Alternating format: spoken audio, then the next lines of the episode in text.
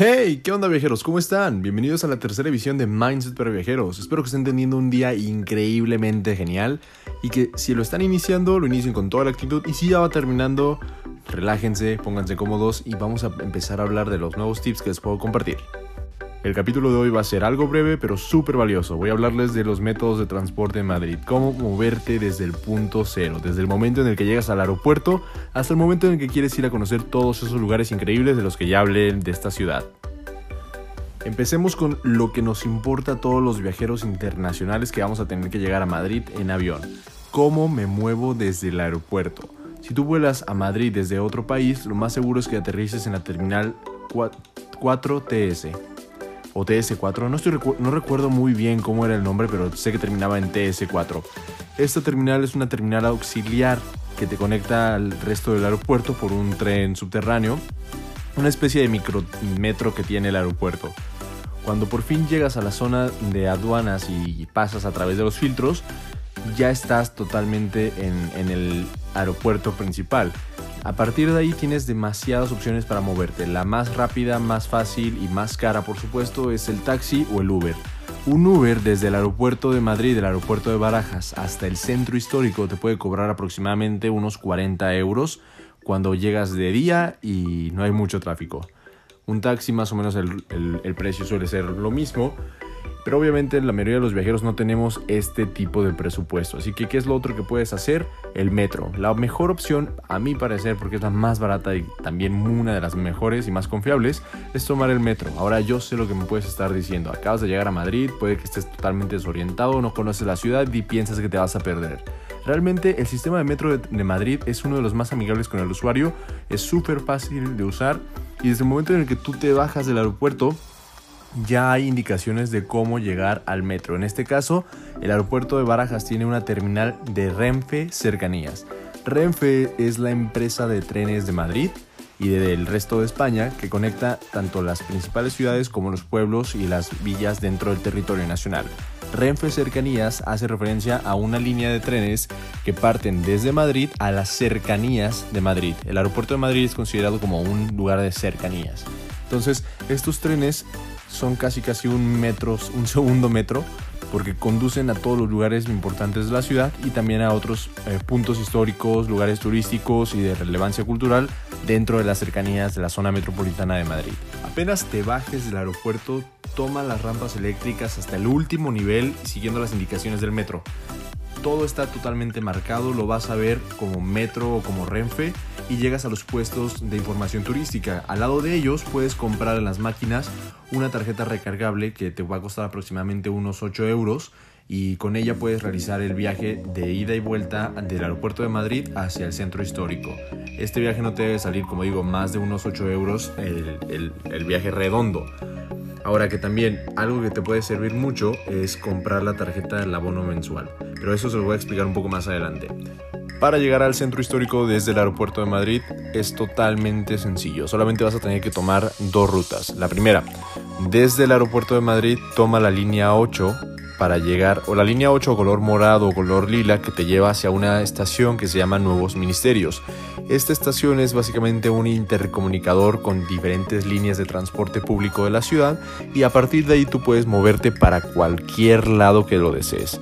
O si lo que buscas es tal cual llegar al corazón entero de la ciudad, a la Plaza Mayor o a la, Plaza de la Puerta del Sol, a partir de nuevos ministerios, solamente toma el Renfe Cercanías que va hacia Puerta del Sol. Lo vas a ver completamente ahí. Y una vez que llegues, felicidades, acabas de llegar al centro histórico con menos de 8 euros algo que tener muy en cuenta, tanto en el aeropuerto como en la estación de nuevos ministerios. Para subir y, bajar de una estación puedes encontrar las escaleras eléctricas y las rampas eléctricas, pero la mayoría de las estaciones de metro no van a tener estas comodidades en cuestiones de, de los viajeros, así que las escaleras eléctricas puede que sea tu mayor salvación, pero créeme que si tú vas cargando con una mochila de 25 kilos, con una maleta de 25 kilos, puede que tengas que sufrirle un poquillo en algunas estaciones, dependiendo del destino al que vas a ir dentro de Madrid. Algo que también puedes tomar dentro del aeropuerto son los autobuses que te llevan directo a la ciudad. En este caso, las líneas de autobuses yo no las tomé para salir del aeropuerto, pero sí las he tomado para moverme por toda la ciudad. Son muy eficientes, también están incluidas en, dentro de la tarjeta del abono mensual que les comentaba y también las puedes pagar eh, eh, con una tarjeta recargable de las máquinas expendedoras. Si quieres tomar los autobuses, estos parten desde las terminales 1 y 2 del aeropuerto y te llevan a cualquier punto de la ciudad. Ya nada más tienes que preguntar dentro de esos lugares cuáles te pueden eh, dejar más cerca de tu destino. Y créeme que las personas ahí son súper amables, te van a ayudar enseguida. Ahora sí, ¿qué es el abono mensual? El abono mensual, como suena, es una tarjeta recargable que te permite tener movimiento por toda la comunidad de Madrid durante un mes. El costo es de 20 euros durante un mes y es ilimitado. Quiere decir que tú te puedes mover todas las veces que quieras, a donde tú quieras y en el momento que tú quieras, sin necesidad de volver a pagar o un centavo extra. Eso está muy padre si tú tienes previsto moverte demasiado dentro de la ciudad. Si tú lo que vas a hacer es nada más estar durante uno, dos o tres días, la verdad no te conviene mucho. Yo, preferiría que compraras una tarjeta recargable o un plan para 10 días. Pero en el caso de que te vayas a mover extremadamente mucho o que tengas contemplado en tu itinerario visitar la ciudad de Toledo o la, o la ciudad de Alcalá de Henares o cualquier otro punto de las cercanías de Madrid, te conviene increíblemente. ¿Por qué? Porque toda la línea de transportes dentro del abono mensual está incluida. Entonces, por ejemplo, si tú quisieras irte desde la ciudad de Madrid hacia Toledo en un tren Renfe, el boleto de ida te saldría 20 euros, o sea, serían 40 euros redondo. Si quisieras irte en un autobús desde una estación que se llama Américas, te saldría a ti aproximadamente en 20-25 euros. Y lo mismo pasa para Alcalá de Henares o cualquier otro de los sitios turísticos que puedes visitar cerca de Madrid.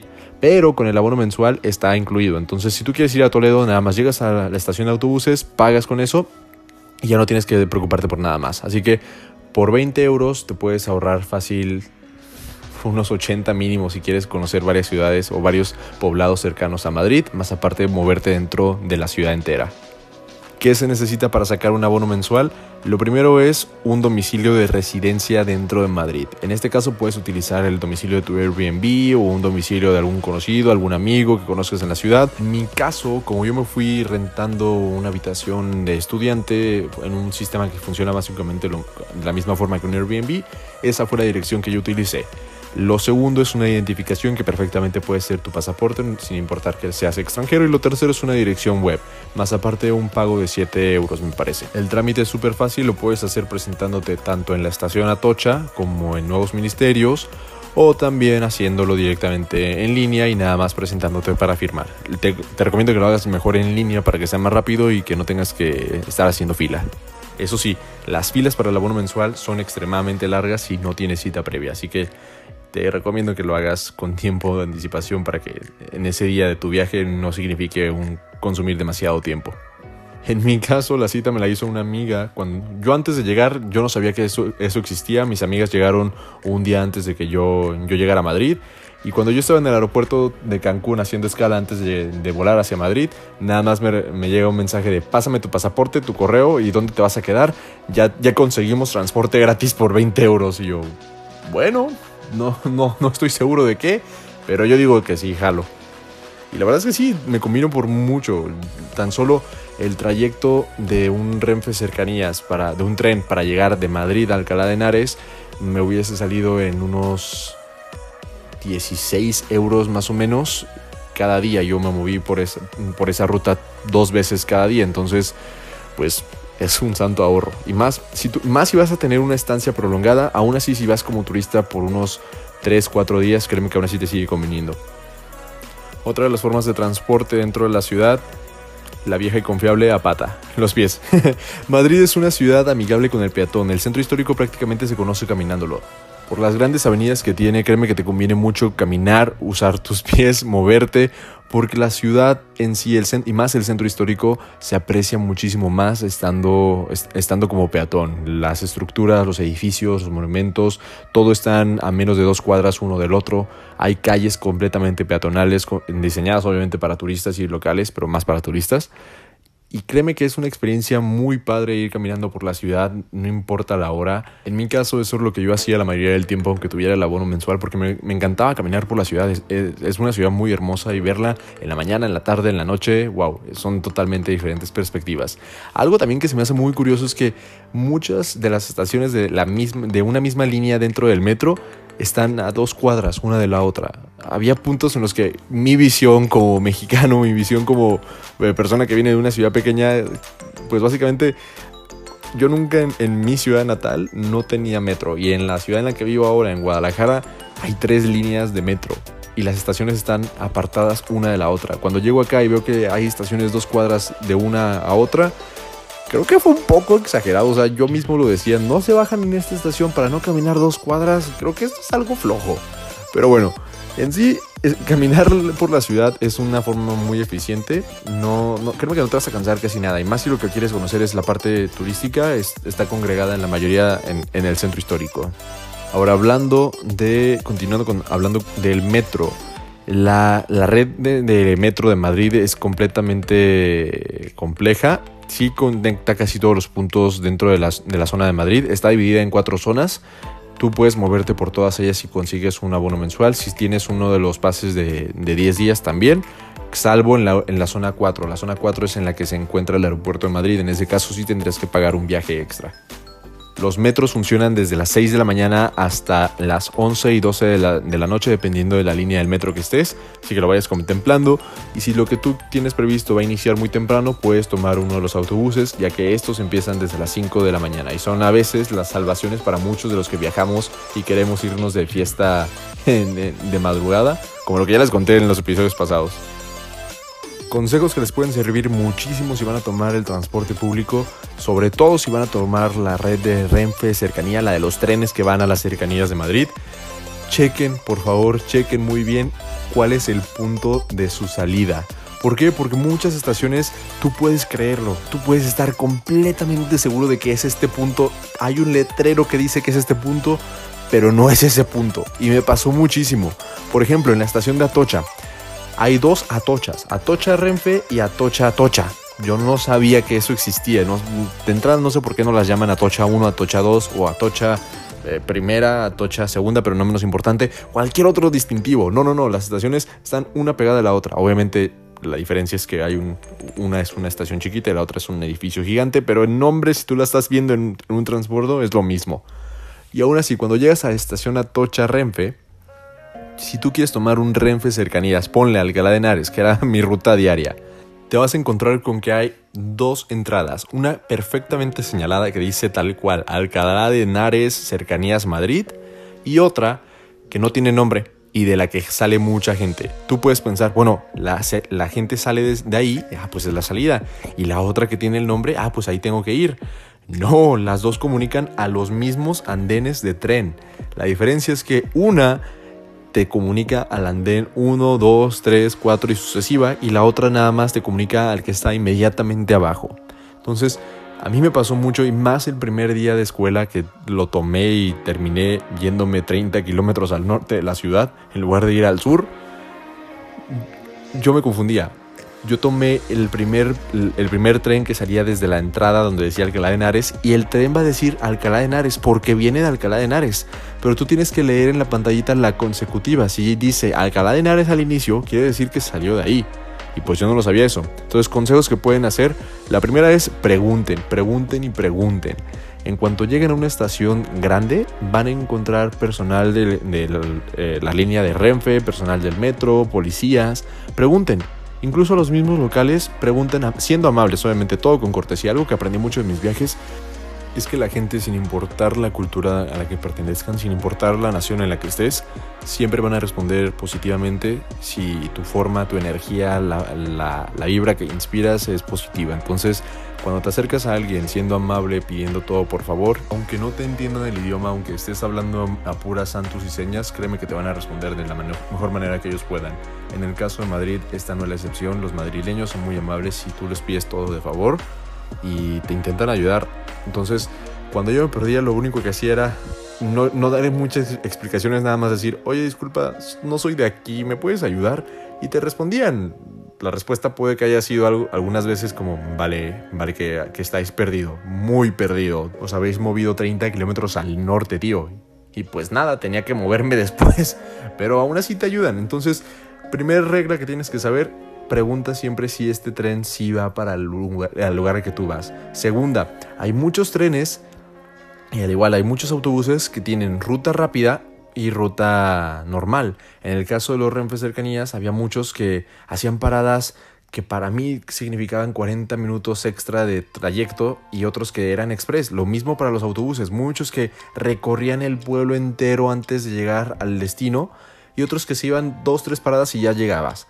¿Cómo lo puedes identificar? Van a decir tal cual palabras como express o en la ruta que te aparece en la pantallita solo tiene tres destinos, esos. Y siempre obviamente preguntando.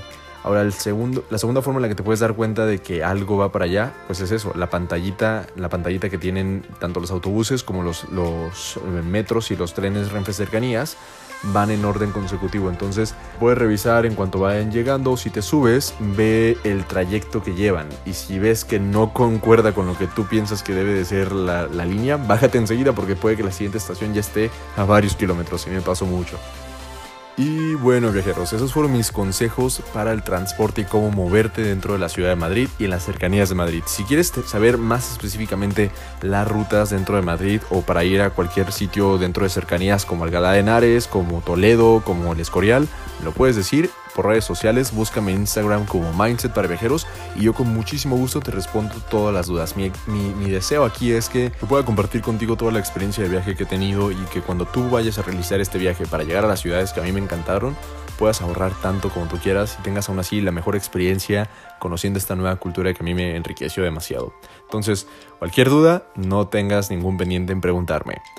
Y ahora vamos a hablar un poquito, un resumen de lo que va a venir en el siguiente capítulo. El siguiente Va a ser un capítulo muy rico, muy sabroso, porque vamos a hablar de la comida y de las cosas que tienes que probar en Madrid. Te voy a mencionar todo, desde los sitios históricos e icónicos como la churrería de San Ginés, la chocolatería de San Ginés, que tienes que probarla si vas a Madrid, si estás en el centro histórico, como también consejos para saber cómo te puedes ir de bares y tapas por un precio muy barato y también cómo puedes conseguir tapas de caviar de esturión en el pleno corazón de Madrid por aproximadamente 1 o 2 euros. Cómo tener una experiencia gourmet hasta cómo tener una experiencia callejera y súper sabrosa. Todo lo que tengas que saber sobre la comida de Madrid o lo que yo experimenté ahí te voy a estar compartiendo. Así que si te interesa saber más de esta ciudad, acompáñame en la siguiente edición. Y de nuevo, muchísimas gracias. Ten un súper genial día, viajero.